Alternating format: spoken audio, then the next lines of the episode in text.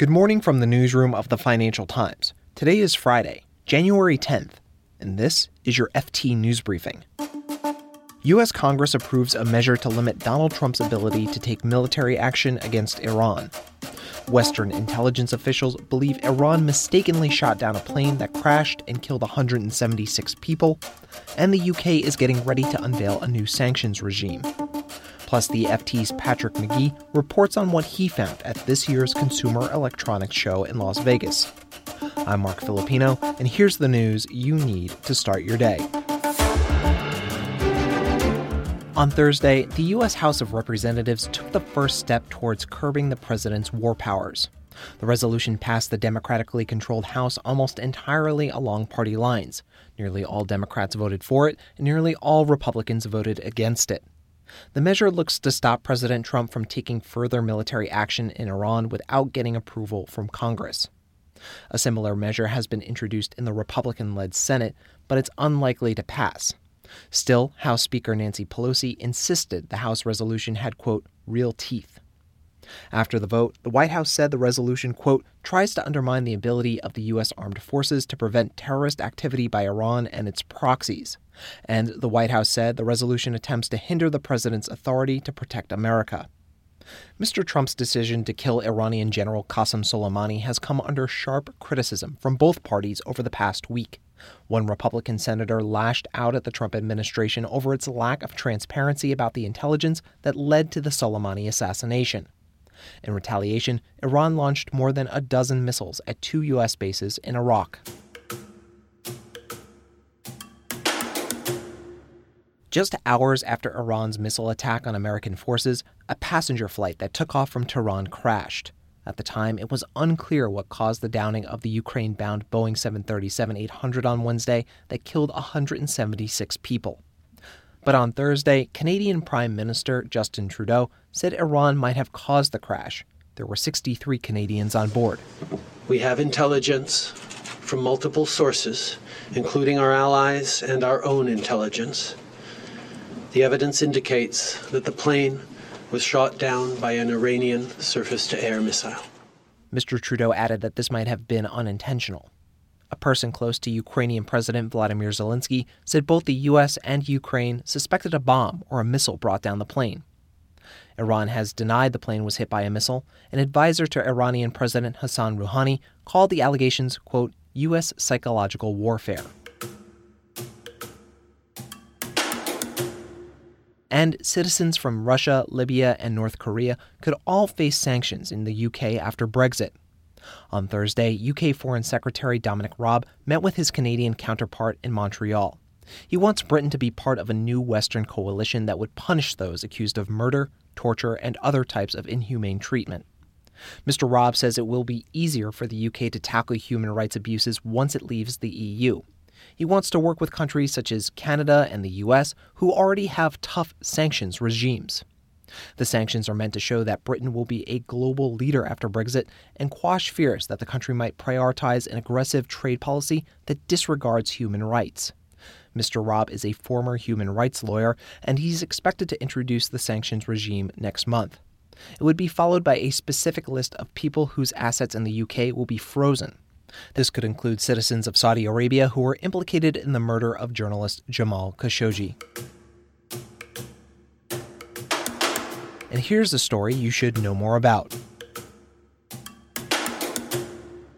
An estimated 180,000 people descended on Las Vegas this week to attend the 2020 Consumer Electronics Show, CES for short. But the next big thing, the breakthrough idea that'll change your life, like the original smartphone, wasn't immediately apparent. The FT's Patrick McGee was at CES this year. He walks me through everything from the crazy to the practical ideas coming out of Las Vegas. Sometimes something completely steals the show. That definitely didn't happen this year. But thematically, I mean, CES has really become an automotive show on par with some of the biggest in the world, but with a, an emphasis really on all the self driving technology, the passenger economy, just really all the electronics. You know, perhaps the two most outlandish things I saw in the automotive space were that Mercedes Benz parent Daimler has this new CEO, and they very much said, you know, what's next? What's next? And their idea, which is just really, really, really out there, is they teamed up with James Cameron and built a car based on the 2009 film Avatar. uh, you know, complete with scales on the back, sort of looking like a lizard. And they called it a quote unquote living organism. And you had Mr. Cameron come out and talk about, quote, a spiritual idea made manifest. I mean, it really doesn't get more CES than that. You do mention that there were some outlandish ideas. Toyota mentioned that they're building a smart city outside of Mount Fuji, but then there were some more realistic ideas like um, Alexa in the car, and you know that was one of the biggest themes that we saw was voice activation, smart homes, things like that. How did that play out in the show? there's definitely a sense that this was more about the ecosystem. Google and Amazon had sort of highfalutin events taking place, but really no major products on display. It was more uh, how many products are being connected to Alexa, to Google Assistants, and so forth. But in the voice activation space, I think the major, major trends that I spotted, and this was really one of the keynote presentations from Samsung, was they had something called the Ballie. And I have to say, I was really skeptical. I thought this was a weird, sort of bizarre thing. It looks like maybe a tennis ball or a grapefruit. It's got a camera it was only after sort of further reflection and getting to see a demo up close that I sort of understood the significance of it and how I would characterize that as right now, if you've got Siri, Alexa, or, or Google Assistant, they're really passive, right? You have a voice command and it responds to you. What Samsung was trying to show is that at the dawn of this new decade, those devices are going to become predictive. They're going to understand your emotion, your mood. They're going to respond to activities. They're going to take care of things that happen in the home while you're not even there. The example that they showed was, you know, a dog at home sort of knocks over a bowl of candy or cereal or something onto the floor, and Ballie recognizes it and he sort of orchestrates the smart vacuum cleaner, you know, Samsung's version of a Roomba, to go over and clean it up. So you would come home none the wiser that this even took place, right? Unless you sort of went through the archive of what it did. I thought that was a realistic and actually really good example of probably what will happen this decade. Patrick, I have to say that's pretty incredible, but it, it makes me wonder is CES about anything other than the big flashy products? Because me and every other journalist is going to emphasize just all the crazy things that are happening, you do get this skewed picture that there's nothing practical going on. And yet, if you're an executive, it's really worth your time to be there because you're probably going to meet more people in three or four days than you would in three or four months traveling the globe.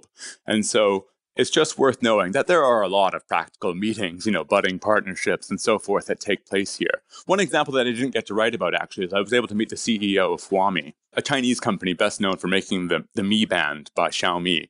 So this is like, think of something like Fitbit or Jawbone, but at a price point going down to as little as $15. And he's been there six years in a row. So he's someone that went, didn't have a company at the time, went to CES in 2013, was inspired by what he saw, went back to China, thought I could do this better, and basically undercut everybody in the competition on price, quality also quite good.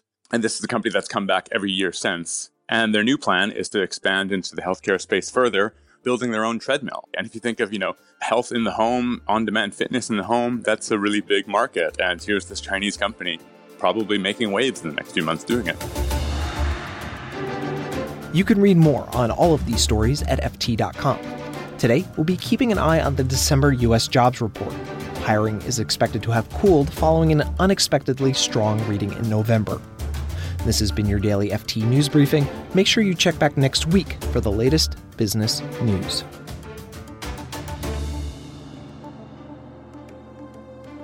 The FT News Briefing is produced by Amy Keene and me, Marc Filippino. Our editor is Amelia Mahasik. We also had help from Gavin Kallman and Michael Bruning.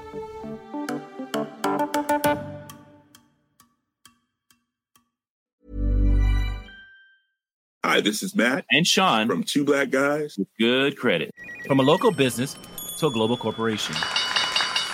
Partnering with Bank of America gives your operation access to exclusive digital tools, award winning insights, and business solutions so powerful you'll make every move matter. Visit bankofamerica.com slash banking for business to learn more. What would you like the power to do?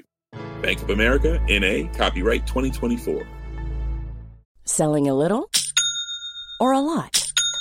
Shopify helps you do your thing however you cha-ching. Shopify is the global commerce platform that helps you sell at every stage of your business. From the launch your online shop stage to the first real life store stage, all the way to the did we just hit a million orders stage.